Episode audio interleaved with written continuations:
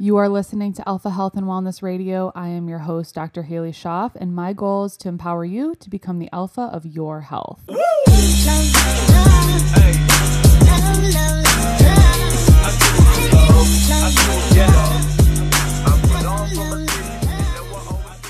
Hey, you guys, welcome back to the show. I have a very cool episode that I'm going to bring you guys today. Um, but before we get into it, just kind of catching up on all things over here. So, um, by the time this episode is airing, I have finished my little trial run that I did with wearing a continuous glucose monitor, which was absolutely amazing. I talked about that in last week's podcast episode. So, I'm not diabetic, I'm not pre diabetic. I'm not insulin resistant like I definitely think that I used to be, but I really wanted that data. And um, this podcast is airing a week after I actually did a live on my Instagram talking about um, what I found. And I was I went live with my friend Danielle. She was on the podcast before. We talked all about how she reversed PCOS by getting her blood sugar under control. So that can be found on my IGTV. I can also link it in the show notes for you guys too if you haven't taken a listen to that. Um, I'm sharing kind of all my experiences and what I found. And so much of what really was kind of more of my issue was not even diet. It was so much more lifestyle and stress, which is crazy. Um, so uh, definitely make sure that you guys take a look at that. Um, before we get into the episode today, I just wanted to share a review on the podcast and it's rated five stars. So knowledgeable. I love listening to this podcast because it's everything I want to know without having to read or do the research myself. I have had more energy, clearer skin, and less mood issues by listening to her tips. Well, thank you so much, Grace, for that awesome review. Um, you know, I definitely, definitely love giving you guys a bunch of of tips so that you guys can kind of try things out and do what you want. I had a really cool message last week saying, you know, I love how you bring things in a in a non-dogmatic and, you know, non-opinionated way. You just, you know, you you present the information and then it encouraged her to go do her own research and kind of make her own judgment about what I was doing and that's exactly what I want is I want to bring you guys what I'm finding and then because we all are so bio individual, I want you guys to try it out for yourself, right? So I think that that's super, super important. Um, and uh, yeah, so I I love reading those reviews. I love getting them. So thank you guys so so much. That is definitely the currency of how we can help this podcast grow. So I just I'm so thankful for any review, for all the messages, for all the shares. I mean, it really means so so much to me. So thank you guys so much. Um, so definitely make sure you check out my continuous glucose live that I did. I said, like I said, that's posted on my Instagram. I can put that in the show notes for you guys. And um, I really want to introduce today's guest, Michelle Hurn. She is a registered dietitian and um, she has a, over 11 years of experience as a clinical acute care dietitian. Um, she love she's really into like psychiatric care and outpa- um, outpatient care. Um, but she really saw such a a dialogue that that didn't make sense to her. She really dealt with a lot of um, diabetic patients, and what she found is that these diabetic patients were really on these high co- high carbohydrate, low fat.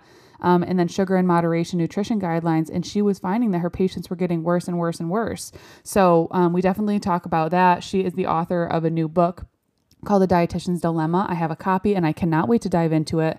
Um, because she really was seeing that her patients were not getting any better following the standard American diet, which gosh, the standard American diet, I could have a whole podcast on that, which this pretty much is. Um, she's amazing. She's also super badass. She's an ultra marathon runner. Um, and I think it is a really cool chat that we have about her being an ultra marathon runner and um, the fact that she, you know, had tried carb loading before and she had tried high carb diets, but they just didn't really work for her. And she's really more more almost of a carnivore type runner, which I think is really interesting. I've never I've heard of people doing more keto style with running because you tap into more fat stores instead of carb, but with her being a little bit more carnivore-ish, um, you know, she's not full carnivore, and, and we get into that. But I think that that was seriously so so interesting to me. Um, we had some really cool conversations around how to fuel for athletics how she feels for her runs. And you know being an athlete myself this so resonated with me and really kind of made me go down memory lane to see how my diet has so changed. And although i'm not a competitive college athlete anymore like I was previously, I definitely still take my training very seriously and and that's always going to be a huge part of my life. And so it's so interesting to see how my fuel has kind of transformed over the years. And we definitely get into that. We get into all that kind of stuff. But um, you can check her out um, on Instagram, Run, Eat, Meat, Repeat. Uh, all the, her links will be in the show notes. Her new book, um, The Dietitian's Dilemma. Like I said, you guys will be seeing me post and share about it. I cannot wait to dive into that. Um, but she is she posts a wealth of knowledge on social media, YouTube, all that kind of awesome stuff. I cannot wait to get into today's conversation. I'm super excited to see what you guys think about it. And without further ado, enjoy today's interview. All right, you guys, I have an awesome guest today. I have dietitian Michelle Hurn. Welcome to the show today. I'm so excited to have you. Hey, thanks so much for having me. You're welcome. So I am I was super intrigued when I ran across your page because you know you're a very like meat and animal centric dietitian and so much of what I was seeing was kind of going against typical things that I see from dietitians, which sometimes I, I don't agree with a lot of the things, but I really was drawn to your page because I was like, wow, you're really talking about so many, so many things that that are really important. And um, tell us a little bit about your background and how you got to where you are now. Yeah, absolutely. So you know my my story of becoming a dietitian really starts like you know way back i had a pretty serious eating disorder when i was 12 i was um I was anorexic. I was about five feet tall and 57 pounds. So I went wow. to treatment for a few months and was able to recover. Actually had a pretty, pretty bad, poor prognosis, but you know, was able to work through that and recover. And I really, I knew nutrition was important and powerful, but I, you know, I wasn't exactly sure like, okay, where do I want to take this? But I decided, okay, I want to be a dietitian. Mm-hmm. And as I went through, you know, my um, dietitian degree, there was a lot of things that I really questioned that I didn't necessarily agree with, specifically when I got into the dietetic internship. Uh, for example, you know, if you're in, let's say, a traumatic car accident and you have to be tube fed, if you flip over the tube feeding to see what ingredients are in there, I mean, it's the same thing that I was tube fed, you know, when I was 12. Like they haven't changed in 25 years. The first ingredients are you know, high fructose corn syrup, corn syrup, maltodextrin, soy protein, canola oil. And I would just ask, you know, I wouldn't, I would ask questions as a dietetic student and just say, hey, is this, is this really the best thing for someone who's been in a car accident? And uh, we go see a patient who has diabetes, you know, a very obese patient. And if you have type 2 diabetes, you can no longer tolerate carbohydrates. So right. I would just ask, well, why are we giving these people 75 grams of carbs a meal and dosing them with insulin? Wouldn't it make more sense if we just don't give them carbohydrates. And so I was immediately pegged as this kind of difficult dietetic student. You know, what are you doing? Why are you asking all these questions? Um, and so, yeah, you know, I, w- I was really taught kind of that traditional nutrition dogma, you know, that we need whole grains, they're the base of the food pyramid. All foods can fit, sugar in moderation. And then once I became a dietitian, I mean, I just experienced such an incredible disconnect. You know, you would prescribe these guidelines. I would tell people, like, hey, you know, whole grains, you know, eat lean protein with just a little bit of fat. And people were not getting better. In yeah. fact, people were getting worse. Often I'd see patients who were diabetic come back in with um, a lot more problems. And, you know, in a hospital setting, you know, we're not just seeing patients that it's like, oh, Mary's a little overweight. I mean, I've seen wounds down to the bone, you know, pressure ulcers. I've seen, you know, missing teeth, dementia, strokes, and heart disease, people as young as, you know, in their early uh, 40s. Wow. I've seen, you know, you name it, amputations from diabetes. I've seen patients that are so overly fat but under muscled so that they can't even walk a few steps to the bathroom. I've seen, I've worked in two different psychiatric facilities, and our current nutrition guidelines say that it's okay to give psychiatric patients uh, 42 teaspoons of sugar a day, is the current standard. Uh, and so, you know, once again, I would question is this really the best way that we can do things? And you start to become really disheartened because you know as a as a dietitian and this is i like to also say i want to make sure i acknowledge that anyone who goes into healthcare doctors nurses dietitians we go into help nobody goes in thinking like this is broken i'm going to hurt people or i'm not going to help people right Right. But I would get this list. I'd get, you know, 20 patients a day, and you only get about five minutes to see somebody. And I was told our only goal is they just need to get protein and calories. It doesn't matter where it comes from. It can be a sugary meal replacement drink. It can be jello. It can be, you know, I, um, most people are surprised to hear that if you're a type 2 diabetic, the hospital I worked at, you can order a caramel macchiato, potato chips, and um, a bagel for breakfast if you want. You just get insulin. So I, I really struggled with this and I yeah. struggled with the you know, and then, but unfortunately, you know, to become a dietitian is not necessarily a cheap endeavor. You know, you go through your four year degree, you get your, um, you know, go through your internship and, you know, you have your student loans. So all of a sudden, a lot of, I had a lot of dietitians reach out to me. I kind of stuck, like, what do I do? You know, and I tried to, I brought these concerns to my, my clinical directors and said, I, I help me. I, I don't think this is right. I don't think this is helping people. And I was basically told, like, look, you know, you're, you're doing great. All you have to do is see patients and chart. And as long as we get insurance reimbursement, we're fine. Things are fine. So it became pretty clear, like, it was not really my goal to help people. It was really my goal to just kind of keep checking boxes. And so that was hard. And that was, um, you know, I had a lot of, a lot of challenges with that.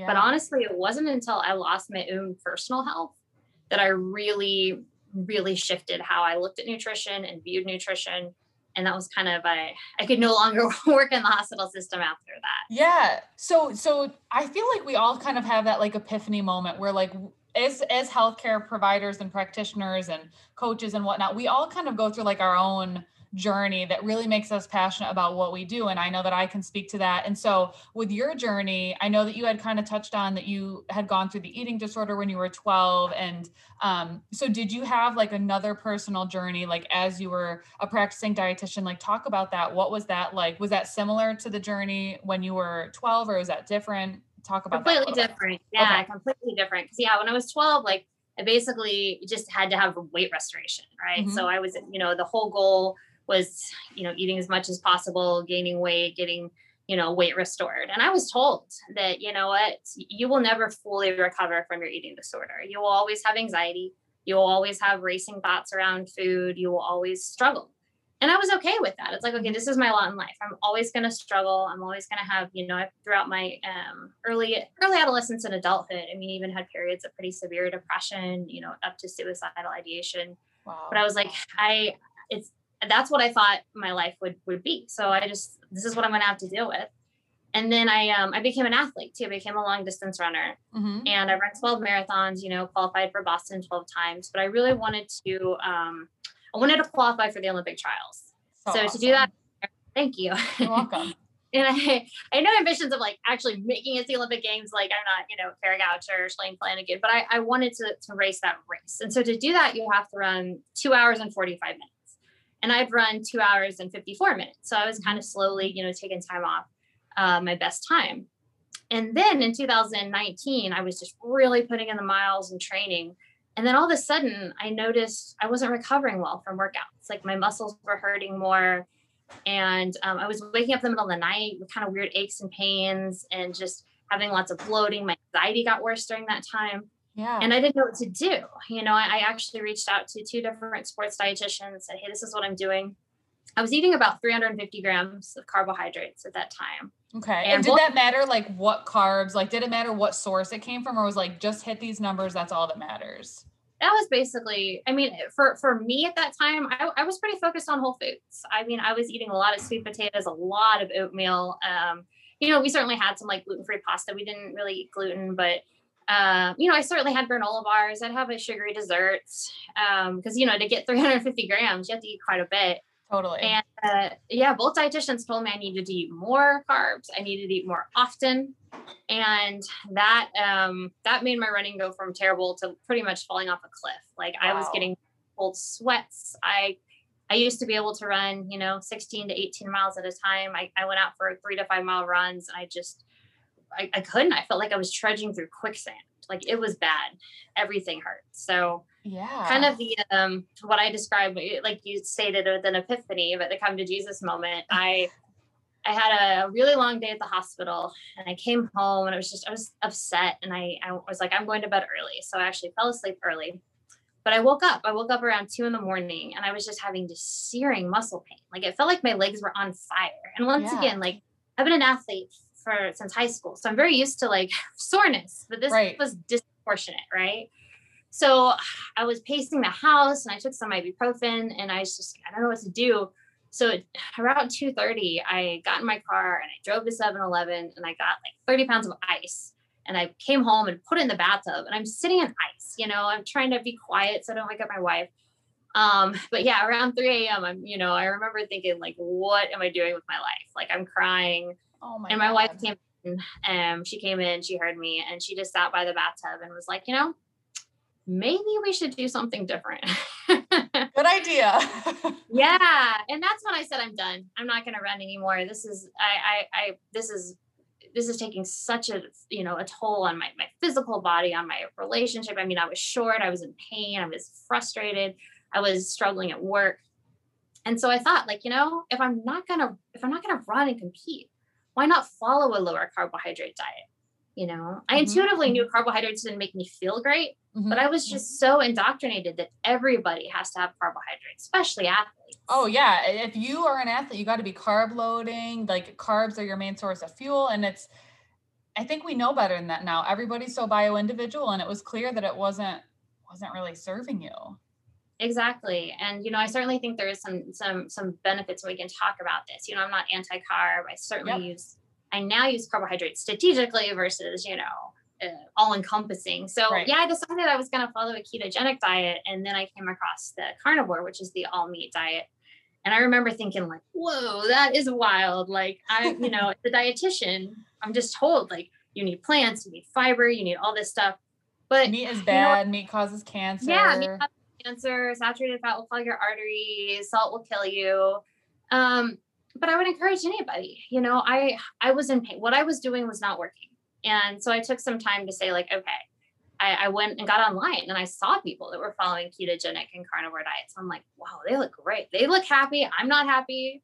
And so I reached out to several individuals. I um, started digging into clinical trials. I was shocked, you know, and I and I've been so fortunate to interview Dr. Eric Westman that we now have more clinical trials on a low carb, high fat diet than any other diet out there. That's showing, amazing. Yeah, and we, sh- we we've showing its efficacy, it works, sustainability, safety than any other diet out there. And uh, and I we can even go into this. I think there's so much potential even for like you know anxiety and mental illnesses and other things. So I told my wife, I'm like, all right, doing it. I'm going to do an all meat diet for 30 days, and uh, she was not having it you know, having had the history of an eating disorder, she was like, this is terrible. This is going to be dangerous. Yeah. And so we thought about it. She cried. I felt terrible. But then finally, she's like, you know what? You're an adult. You're going to quit. This won't work. Do whatever you want. Mm-hmm. And so, you know, about a week into it, I remember, you know, my muscle pain was gone. And that was fantastic. But I also wasn't running. So I was like, okay, well, who knows? But then I started to notice something that was really amazing. I, for the first time in years, I felt calm. Really? I wasn't hungry. And then, yeah, about the third week, my wife asked, asked me to come sit with her. And she's like, you know what? I don't know if I like this all meat diet yet, but this is the best your anxiety has been in the 11 years that I've known you. That is so, so interesting. Three weeks. And I was, it's all, it was hard not to get angry. Yeah. I was, I was like, everything has everything I've been taught.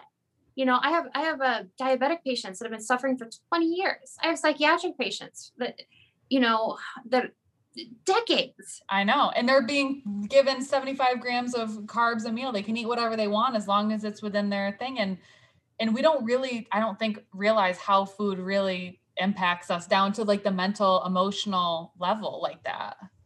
Exactly. And so, you know, that's when I really well, you know, it's kind of funny because when you when you first get your health back, like I started to feel better. I started to you know, I, I could go for hours at work. I used to eat every two to three hours. I'd yep. Oh, that's what you're supposed to do for a healthy metabolism. Every two to three hours. It's like and is that that is the worst advice. I mean, every time you eat specifically carbohydrates, you know, you get that blood glucose response. And what is you have insulin. Insulin's a hormone that stores fat. So we're teaching people to store fat every few hours, right? Yeah. Yeah. I uh, I was definitely pegged as kind of the weird dietitian. You know, I'd go in in the morning and everyone's eating their oatmeal and bagels, and here I am with this like pound of beef. They're like, "Oh, that's different. Michelle's kind of different." Um, but people seem to kind of like rally around, like, "Okay, she's doing her thing." Yeah, and that's then, awesome, though. Yeah, I appreciate that. And then like, I was curious too. I was so curious about like, why why is my mental health so much better? You know, what what is going on? Mm-hmm. And so that's when I really started to dig into the research of like Georgia Ede and Chris Palmer. And I was shocked. Like nobody, as a dietitian, nobody ever taught me about like insulin resistance in the brain. I had no idea that you can you can get all your labs run. And I think this happens to a lot of people that are dealing with major depression or anxiety and certainly like bipolar disorder. you get your labs done and everything comes back fine. So they just give you an antidepressant, maybe an antipsychotic, and you're going to send you to therapy or whatever, which I, I think therapy is great and wonderful, but that doesn't deal with the root cause. I mean, you can have insulin resistance in the brain and not have insulin resistance show up in the body. Yeah. And I think that, I think the best way to think about that is to kind of bring it back to the disease epilepsy. Like okay. you, like babies, like you can be you can be an infant and have epilepsy. So yeah. it's not like your bad diet gave you epilepsy, right? Like nobody's spiking infant's milk with like high fructose corn syrup. But the babies were just born with a metabolic error in the brain. They cannot metabolize glucose well. So we put these babies on a very high fat, low carb diet. They no longer have seizures. Mm-hmm. So, what the theory with some of these mental disorders and anxiety and bipolar disorder, you just are not able to, your brain can't metabolize glucose. And it manifests differently for some people with like major, uh, like schizophrenia you might have visual or audio um, hallucinations. Some people might feel incredibly depressed. Some people might um, have OCD or anxiety. But I, I've just been floored and amazed by the people I've interviewed from my channel and the research that I've dug into. All these case studies of people reversing these, you know, mental conditions. Yeah. You know, I was like I shared earlier, I was told this is something you'll have the rest of your life. And to be free of anxiety, to be free of racing thoughts around food, like I mean, if you had told me that would be a side effect of this diet, I would not have believed you. I would have, right. I would have been curious. But so yeah, so then you know, here I am um, now in the hospital, no more anxiety, feeling great, but I can't practice what I've learned. I'm told, look, Michelle, a low carb high fat diet is not our standard of care. Don't talk about it. You're, if you do, you'll be in trouble. And so it was hard. I mean, I'm seeing all kinds of patients that could benefit from this. You know, we have clinical we actually have a clinical trial that we reverse diabetes in two weeks type 2 diabetes with a low carb diet wow. um so that was my i mean that was part of my dilemma. So my book is called the dietitian's dilemma. What do i do right. now that my stored? And uh yeah i guess my journey too about uh, a little after a month of being on a fully zero carb you know meat based diet i i was around more. I wasn't running. So you know my wife was like okay you're bothering me. You have too much energy. Go for a run. And I kind of, I kind of freaked out. I mean, I hadn't run in such a long time. Mm-hmm. And I was like, well, what if I fail? I kind of had these visions of like, oh, I remembered what it was like the low blood sugar and trudging through mud. And so I was like, you know what? I need to drop the ego. I'm going to go jog. It's fine. And I left the house and came back eight miles later. And that's wow. when I was, holy cow, like what? We were both like, me and my wife, like, what is going on? Wow. So I reached out to Zach Bitter, who is the uh, current 100 mile world record holder, and he follows a very low carb diet. And, uh, you know, God bless our partners. My wife was like, This is great. You can be a recreational runner. We'll go to a trail. You can run a few miles. And I was like, What if I run an ultra marathon? Forget this 26 mile business. What if we run 50 miles or 100 miles? And uh, yeah, initially she wasn't quite on board with that. But um, yeah, so that's that, that was kind of how that started. Wow, that's absolutely amazing. And so when you were running, like I know how you had mentioned before, you know, that you would like break out in sweat or you feel like shaky. And I feel like we even as athletes, even though we're burning so many calories and like we might not be overweight, like so I see so many people experience these hypoglycemic symptoms of like the shakiness in there. They can't sustain their run or their workout or their practice without like needing fuel. And I think that that's so interesting about being more of a fat adapted athlete. Like you obviously had become in those few weeks. You know, not saying that you don't ever have to eat carbs ever, but I think so many athletes, we could be better if we could tap into that and not always think about, oh my gosh, I'm in the middle of training. Like I need quick fuel right now. Um, I think that that's super, super interesting.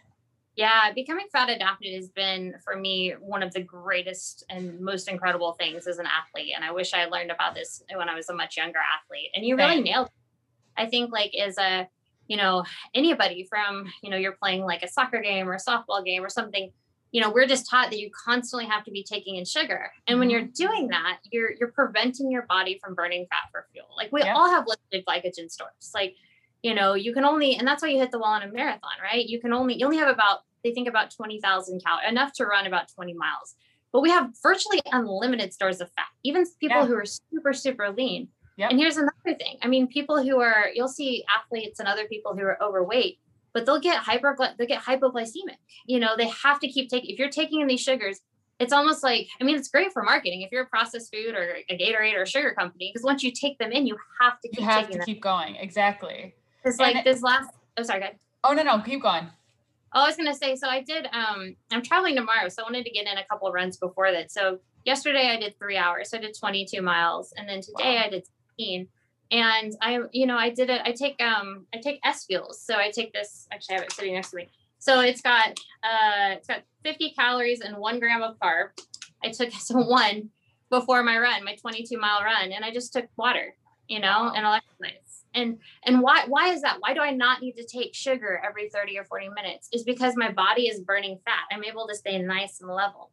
And when you Mhm. do that too, you're not pulling all that um, you know, you're not pulling all the the glycogen from your muscles and liver. So I recover faster. exactly You know, it, it's, most people can't run 20 miles one day and come back and run 60 the next. And I'm not running. I'm not. I'm you know. I'm not. I'm not like uh, elite 5K. I'm not running five minute miles, but I'm running about you know 7:45 to eight minute pace. So that's amazing thank that's you. pretty elite to me Oh, thank you. So, and you know, when I did my um when I did my ultra and I ran um it was a six hour race. So the goal is who can run it's 5k loops, the most loops in six hours. Um and I I won the race. I ran 44.63 miles. So that was an Wow. 804. And you know, took in minimal carbohydrates. You know, I think I think we figured out it was like 75 for the six hours. wow For a lot of athletes, it's like, you know, 50 to 75 an hour. right But because of that, you know, what happens? One, I, I never ran out of energy. No, at no point in the race did I think like, oh, I'm going to get that dizzy, shaky feeling. Do you, am I human? Yes. Do my muscles hurt? Absolutely. Absolutely.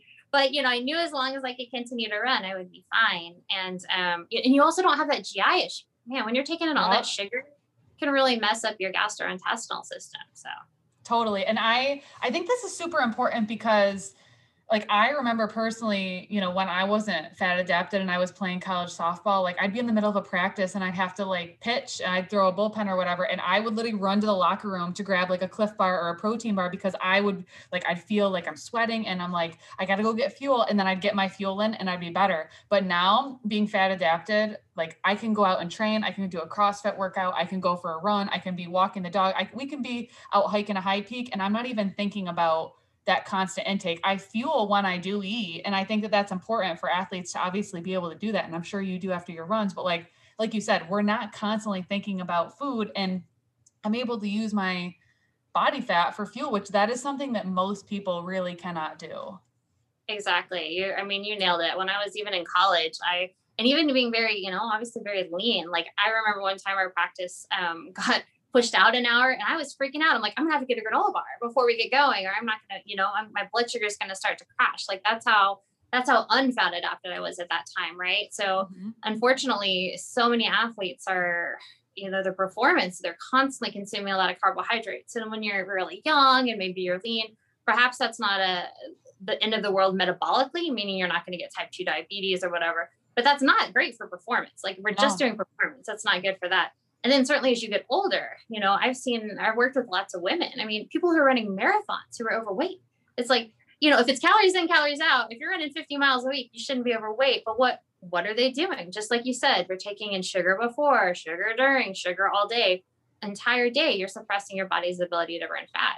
Yep. And so by taking by taking the time and taking the opportunity to really pull back on carbs, following a very low carb, higher fat, higher protein diet, you you train your body. And over time you can actually burn more fat for fuel even at faster paces. I mean, that's what Zach and some of the others uh, proved in the faster study. Um, yeah. And so that's that's my goal is just to be able to continue to to push my body, you know, to to burn fat for fuel and then certainly um, like I said, using carbs strategically, I certainly do use them for for race day and for really, really long or intense workouts. But So you It's use a- them more like, pr- do you use them pre or intra? Like, do you ever use them post to refuel mus- muscle glycogen or not as much? not really. I mean, I don't really use even pre because you know I, I want to kind of avoid that that blood glu- the the blood glucose spike. Yeah. So like I said, that's S fuel says one gram of carbs. It's got more fat and protein than That's really know. cool. What is what's the form of fat? Is it MCT? Um, I believe so. It is uh, coconut oil and then collagen. Oh, peptide. cool. Yeah. So I mean, coconut oil is a medium chain triglyceride. So Yep. Yep. Yeah. And um, it's got glutamine and electrolytes, all that good stuff too. Yeah, because um, electrolytes are a huge thing with that, especially like keeping blood sugar nice and stable. Yes, that's something I would tell anybody who's interested in a low carbohydrate diet is mm-hmm. make sure you're supplementing, especially as athletes, make sure you're supplementing with electrolytes. Um, I'm a big fan of Robb Wolf as that LMNT. It's a, a high salt, potassium, magnesium, especially when I'm doing really long endurance efforts. If it's hot, you know, I think it can be really good to get extra electrolytes. Definitely. And one thing I've noticed, because I've been wearing a CGM for a few weeks, um, is that like if I do get if I do intense exercise, like today I just went for a quick run and then I went in the sauna and there was like two little spikes there. But like I made sure to like replenish my electrolytes. But when my electrolytes are replenished before, I don't see I don't necessarily see the spikes as much. Um, have you ever worn a continuous glucose monitor? It's so funny. I was having a conversation with someone right before I came on here. Now I personally haven't. I would love to. Oh my um, god, it's so cool. I've it is so cool to get that feedback. I would love to know what it's like. Um, you know, like yesterday when I had, you know, the three hour run and then you come back and working and um, but yeah, yeah, I, I I'm hopeful to to try that because I think that would be interesting data, just feedback for myself for sure. Totally. I and that's what I've learned is like I can really gauge my workouts by intensity of like, okay, like how is there a spike? Where is it? Like how do I feel after? Does my glucose stay pretty stable? Like it's just it's really cool information. And I feel like with especially with the amount of miles that you put on, to be able to see like how your body's responding to the stress because that's a whole nother thing. It's like one day i was totally stressed just a day of patients and i had so much going on and the roads were horrible and i was like ah, my blood glucose was like so much it was like 20 points higher. I'm typically in the low 80s and it was like constantly at like higher 90s all day. It was the weirdest thing. But it's crazy how these environmental factors impact that which that's kind of a whole separate thing that has nothing to do with diet but i think that that all of that is super important. Um, okay, talk to us a little bit about what your diet currently looks like. sure. So um, right now I'm in, you know, my, my training kind of goes through phases, like, cause I have a race coming up in June. My race is in June. So usually what we do for training is we do like the least race specific stuff is earlier. Mm-hmm. meaning so since i'm running a really long race it doesn't necessarily make sense for me to be doing a lot of speed work like closer to the race right? We want to be doing more like long stuff. So i'm kind of in that period where i'm just transitioning out. Uh, i think i have one or two more weeks of like a little bit faster stuff and tempo stuff. So my volume is about 60 to 70 i mean we'll get up closer to almost 90 miles a week when we're really really heavy so, you know, I'll wake up in the morning. I, I, most of the time, I'd say 95 to 98% of the time train in the morning. Mm-hmm. Um, just because for me, one, you're you're coming off being fasted, which I think is really great for fat adapted, and two, it's just like, you know, you never know what the day is gonna bring. So let's let's go, let's knock this out, right? Yeah. Um, so I, uh, you know, I drink coffee. I'll have coffee with either half and half or heavy cream in the morning. And then I have, like I said, I have the S Fuels Train. Um, I don't, they have another product called Race that has uh, 15 grams of carbs. And I'll only use that if we're doing like really high intensity um, activity. But I won't even use it until about an hour in because once again, I, I want to avoid that blood glucose spike. Yeah. But most of the time, like we'll just take today. Um, so today I, well, actually, let's take yesterday since it, we're not quite done with today. so yesterday I got up, coffee, S Fuels Train, and then I had my three hour run. And so I do have um, a fuel belt. So, you know, I have usually have water on one, electrolytes on the other. Yep. And as soon as I'm done running, I'll come back. And I always tell people, you know, this has nothing to do with nutrition, but I think this is often overlooked. And I mean, you kind of alluded to this a little bit earlier. When I when I come in from running, I want to take a few minutes just get my heart rate down because our stress mm-hmm. levels are pretty high, right? You know. Yeah, especially you know, when you're running. Like our body doesn't get like it thinks that we're running from a tiger for like three hours. So we got to like yeah. bring it down a little bit. Bring it down. Take a few because I've seen so many people like you know when they're done running, it's like okay, I run, a, grab food, and shower, and that work. And like I hear you. Like I, I've I've been running late to work many times, but it's like if you can, I have a I have a 16 year old chow shepherd that I love. So I'll come in, I'll stretch, I'll love on her, you know, just to, and it's not like you have to take a you know an hour. Just take a few minutes to kind of like deep breathe. You know, show your body, get that, get your heart rate down Mm-hmm. So I'll do that. And um, and then I always feel like kind of the clock kind of starts. It's like, okay, now I've got to like, you know, get some fluid, shower, and get to work within usually an hour, an hour and a half. So um, you know, depending on if it's hot or whatever, I'll either have more electrolytes. Okay, I'll either have like more. Sorry, I lost you for a second. It's all have more electrolytes. Um, usually shower, and in the morning, I I mean I eat a lot of beef. Beef is my main main um protein.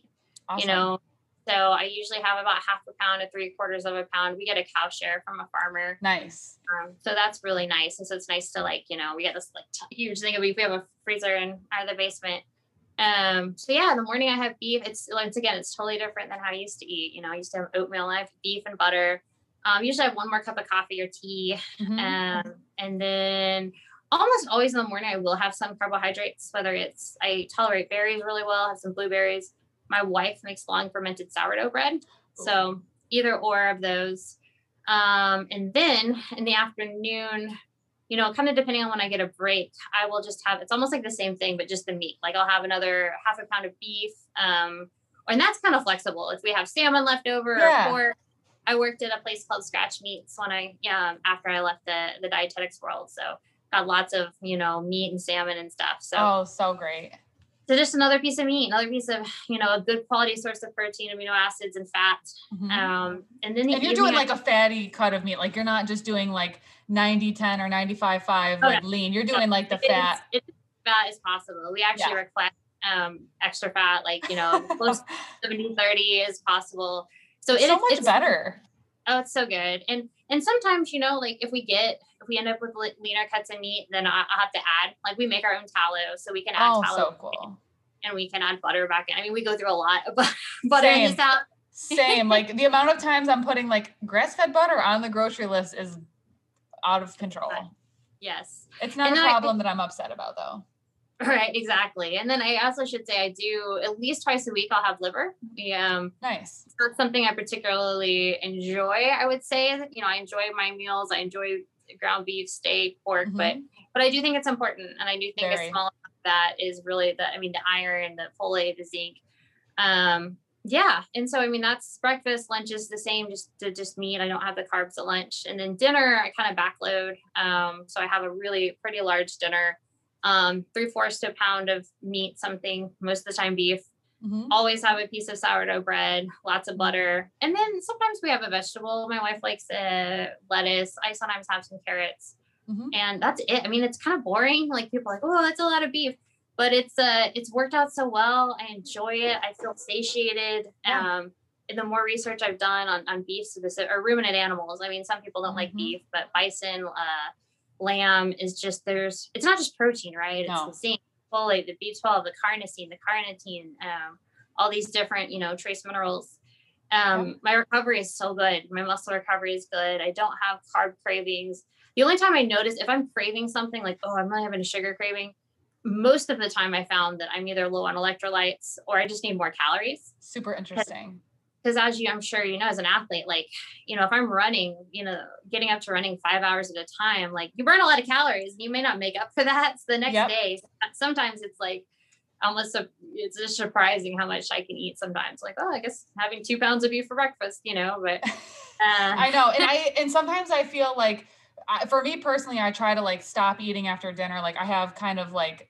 I, I do kind of bouts of intermittent fasting. And so like if I'm still hungry, I'm like, oh, what the heck? But then I look down and I'm like, oh yeah, today's workout was super, super intense. And I don't quite know that I ate enough. So then I'll eat some like more healthy protein and fat. And I do try to do like some electrolyte, whether it's just salt in my water or something. And that really does help. Like so much of the time, I really just do need more of that. And that's so interesting. And I think it's important to kind of be like, why are we getting these cravings in the first place?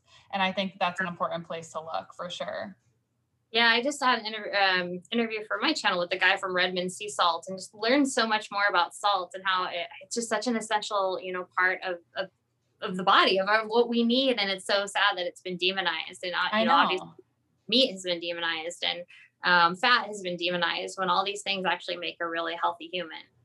I know it's it's so funny because when I'm doing con- consults with people and you know I'm like you know I'm thinking okay I think they're lacking trace minerals I'm like do you eat any red meat and they're like no like I've I only do lean chicken or you know fish and I was like okay like is there a reason that you don't do the meat and you know we're just everybody demonizes it and it's it's I think that it's really important to get it from a sustainable place you know I'm really huge on grass fed, grass finished, supporting local farmers, all that kind of stuff. But I don't quite know where these things came in where it's like meat is bad, meat causes. I don't understand. Like, I don't, I'm confused that that's still the narrative after how many people it's gotten better, you know?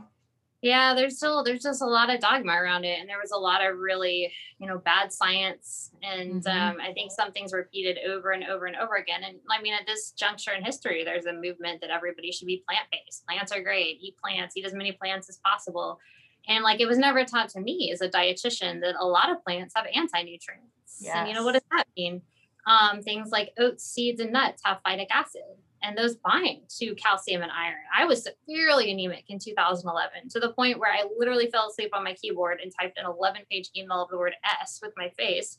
And oh I had gosh. to get I had to get iron IVs, but and I was eating meat, but I was eating so much plants. Mm-hmm. You know, our mm. body is, you know, I'm not anti-plant, I'm not anti-carbohydrate, but they should be a small part of our diet. We were really designed, humans absorb the nutrition, you know, from meat and fat. You know, yeah. we're not about bioavailability, right? What does that mean? You know, it's I always like to use the example of like steak and spinach. Mm-hmm. You know, if if if a cup of spinach has, you know, 15% of my daily iron, but I can only absorb like 1.7% of it like that's not good. That's not helpful. That's not useful. And then of course spinach also has oxalates.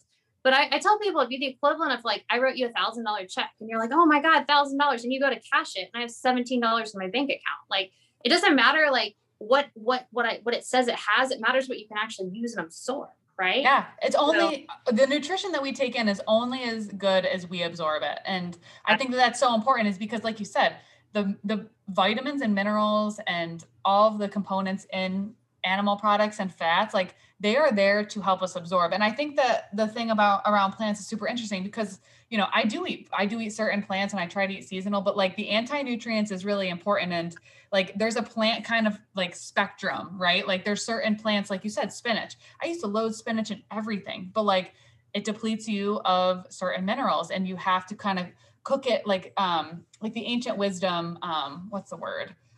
Um oh god, I can't think of it, but to kind of like fix the you can spinach and cream was like one of the things, right? You oh, know, oh yeah, you have to like soak and sprout and do all this yeah. other stuff. And it's and then I think that's so interesting because we think that we're doing the right thing, adding raw kale to our smoothie every day, and it's like, oh my gosh, that's so many oxalates, and that they have their own kind of compounds. And I'm not saying that like we're bad if we're eating things like that. I didn't know these things, but like there is there is this spectrum of nutrients that you know we have to. That's why your you know your wife so does sourdough bread because fermenting the grains is so much different than just regular whole grains, right? There's a huge difference in the nutrition profile that you're getting, and we don't really have that issue when we're talking about meat or liver or anything like we can absorb so much more of that Yep, you nailed it. And I think most people, I think most people understood. I think most people eat a lot of vegetables because they think it's just universally good for you, like this mm-hmm. kale, this spinach, where it's almost like it seems blasphemous to be like that can actually hurt you, and mm-hmm. it's not normal. I really, it really frustrates me that we've normalized a lot of things like, oh, my joints hurt, oh, I'm bloated, oh, I have you know diarrhea, constipation, IBS. Like these things are not normal. Nope. You know, like it's i always say like if you're walking down the street and all of a sudden you know you had a severe pain in your leg you wouldn't just be like meh you know it's not it's not normal in plants you know every nothing wants to be eaten right every species like from animal to plant wants to survive to continue right. its life. and animals run away plants can't they're rooted into the ground so they've developed a host of defense mechanisms some of those being very toxic all the you know the oxalates and um, you know lectins and uh, yes. tannins other things that are in plants and like you said, and like I said, like, you know, there's certain things we can do to them to make them more digestible and absorbable. But it, it is my advocacy that they should be a very small part of your diet. It should be strategic, you know, depending on your metabolic health and your goals. Um, and yeah, most people, a lot of people do really well with having them being either completely eliminated from their diet or very, like I said, just, you know, it should be per tolerance, I guess. Totally. Totally. And I think that, you know, when we think back to to more like how we evolved, like we didn't have spinach 12 months out of the year. Like it literally only grows maybe two months out of the year. Like it really is not. So these things, even though we might have been eating them, we weren't eating them all year like we are now. Like you can go to the grocery store and you can get whatever you want. I'm really a huge proponent of trying to eat seasonally whenever possible because like that's just how we evolved, right? Like in the winter, there's not that much around. Like maybe I'll dabble in some more squash or like rooted vegetables, but like so much of what we do is like more meat and fat because that's just what we would have had. And I'm not perfect. Like I will still get things from the store, but like we weren't meant to eat kale every single day 12 months a year. We weren't meant to eat these things all day 12 months a year because they would have been cyclical in our diet, right? And so I think that that's also a super super interesting point around that and I think that that is important like we don't realize that because it's just abundantly available to us whenever we want it. Yeah, right? Things are available. Food is available everywhere, processed food specifically, right? And also, yeah. um, plants today look nothing like they did throughout evolution. You know, plants were very small, very bitter, very low in carbohydrates. You know, for example, you know, carrots maybe had one to two grams of carbs and were super, super bitter. Where now it's like your carrot can have seven to eight to 10 grams of carbs and it's, you know, t- tastes sweet and it's orange and bright. So, I mean, things have changed as we've crossbred and hybridized different, you know, plants. So, but I hear you. Yeah, I think eating seasonal is smart. I think mostly focusing on meat and fat is smart. And I think just being very wary of any, any type of processed or packaged food. oh, sure. totally. I mean, I'm constantly, people are always sending me things like, because I, I talk a lot about vegetable oils and people are like, oh my God, my granola has vegetable oil, or oh my God, this has this. And I'm like, yeah like they're these companies make them incredibly palatable they make them as cheap as possible they're not making them with your health in mind they're like how can i make this quote unquote health food cheap easy but super palatable so that you'll keep eating it and buying it? Because big food it's an industry right? Like they want you to continuously be a customer whereas like when you eat whole foods like you and i you don't those foods don't even they're like almost over Oh, I don't even know the right word, like over palatable. Like they just taste incredibly not consistent to what we should be eating, but we're we're we're addicted to them. And I think that, like you said earlier, if it was as simple as calories in, calories out, I think we're I think we've been doing that for a while and I don't think it's working. I like 75% of our population is overweight or obese. It's I, there's a lot of people who count calories who aren't seeing any change.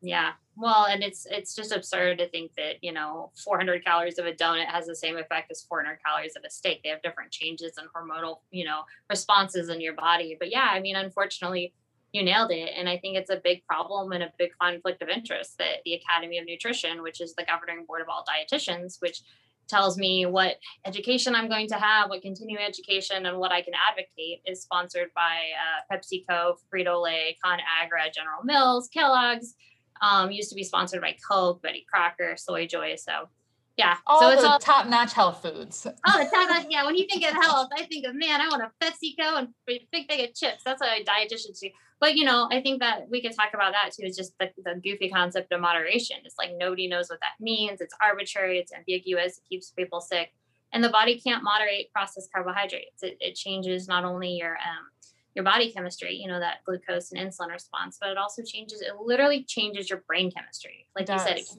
coming back for more. It shifts, you know, you get a spike of dopamine. So you eat these, you know, cookies and you're like, oh, I feel good. But it also changes um, glutamate. This is a mm-hmm. neurotransmitter we don't talk about very often, but it can actually make the glutamate go up to 100 times the normal level in your brain. And what does that do? That can actually prevent your body from engaging in neuroplasticity. I'm sorry, your brain from engaging in neuroplasticity. And if your brain can't engage in neuroplasticity, you can't cope with stress. So now we have people a lot of processed foods that are, you know, stressed out. We are living in a stressful time right now. And you can't cope. People are eating processed foods to try to cope because they feel terrible, but their brain can't cope with stress. And they're, you know, it's this horrible cycle. And oh my gosh. They, they know this. Like, yeah. this is not like hidden whatever information. This is how we keep you addicted. Because guess what? As soon as you get that dopamine crash, you come back for more, right? So that's so interesting. And I think so many people feel so bad because, you know, they'll come to me and they're like, I just don't have any willpower. Like when this food is in the house, I just can't stop. And I'm like, that's not your fault. That is literally like what that food is meant to do. It's like cigarettes. Like you you start smoking and you get addicted to the nicotine and you just keep going back for more. And big food and sugar and these really hyper palatable ingredients are the same exact way, right? Like that wouldn't be an industry if if you weren't continuously addicted to it. And so I think that's really difficult for people. And I always say, like, the best thing you can do is really try not to buy it, which I know is easier said than done. But I, especially in this world with this pandemic, when we know that metabolic health is so tied to this virus, but like, I've seen people's grocery carts and I really try not to judge, but I'm just like, oh my gosh. But then these people are petrified, right? Like they're petrified of this virus, but their grocery cart is loaded with like fruity loops and fruit snacks and granola. And it's like, you're really we have not, the wrong you're right you're right and, and i and that's another thing i, I think we i as a dietitian i was often told too that it's the patient's fault. The patients are not following the patients lack willpower the patients are lazy the patients are eating all this crappy food and you're a thousand percent right it is not the patient's fault and i would love anyone who's hearing this like you don't have a lack of willpower you're not a moral failure you're not, it's not because of your genetics. It's because you were given the wrong information about what you're supposed to eat. Mm-hmm. And you're mm-hmm. also right. People are terrified to leave their house. And when they do, they get Doritos and Froot Loops. Like mm-hmm. if we could, if we could have this conversation that like, look, guys, metabolic health matters. Like we need to get our nation healthier. Uh, meat, meat and fat is delicious. If everybody ate meat and fat and they would balance, we would we would reverse diabetes in this country within months. We would we would be a mentally healthier society. We would do all these things. This you know, where we I cited in the book, we have research that if you're diabetic or you have kidney failure or metabolic um, dysfunction, you're significantly more likely to have uh, complications with COVID. So yeah, you're right. We're having the wrong conversation and we have totally disempowered people. Like people, I mean, the food industry is kind of one in the fact that people are just confused. They're like, whatever, I'm just gonna eat the cake. I just, I don't know. This person says this, this person. If we could just get the consistent fact-based message, then I think we would really be able to move forward. Oh, I totally agree. And I think that's what's confusing is because so many people come to me and they're like, I follow this person who says like that these ingredients don't matter and it just matters that you hit this. But then I follow this person who says this. And like there is there's a lot of different confusion. And I think that's why these types of conversations are really important because I think that taking in this different information is or this information that might be different than what people are hearing is important because then it can I think it's really because then you can sit there and think, okay, I'm an educated person. I have a bunch of different opinions. What do I think? Or let me try this and see how yes. I feel, right?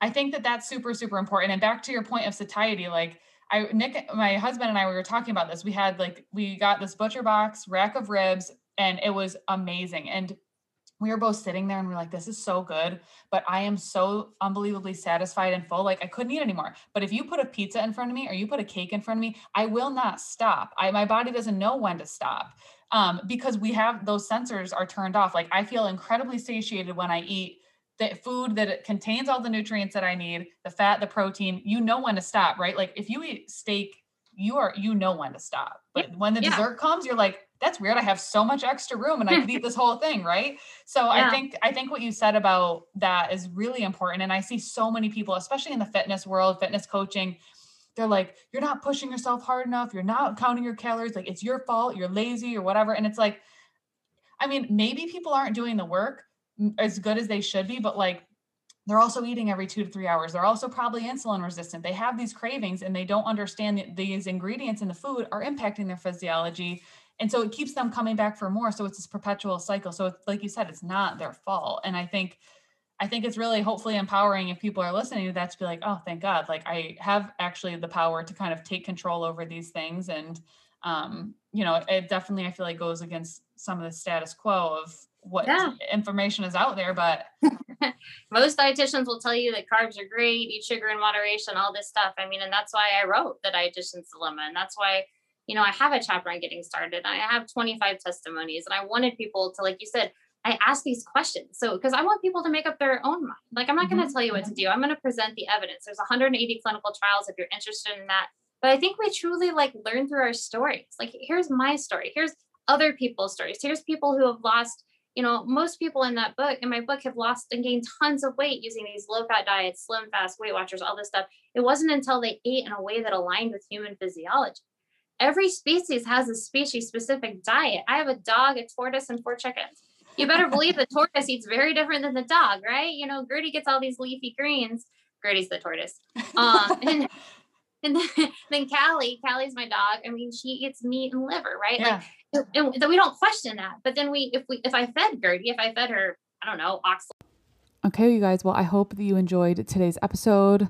Sorry, my sound quality was a little off. I was probably messing with some of the buttons before, so it doesn't sound as crisp, but the information is important and that's all that matters. I do try to make my sound quality as good as possible. Sometimes with interviews, I'm still working on it, but um, I really am interested to see what you guys thought. Um, and I hope you enjoyed today's episode. So if you guys have any questions or anything, you know where to find me. You can find me on Instagram at Dr. Haley Schaff. You can shoot me an email. Um, but yeah, thank you guys so much for listening, and I'll see you next week.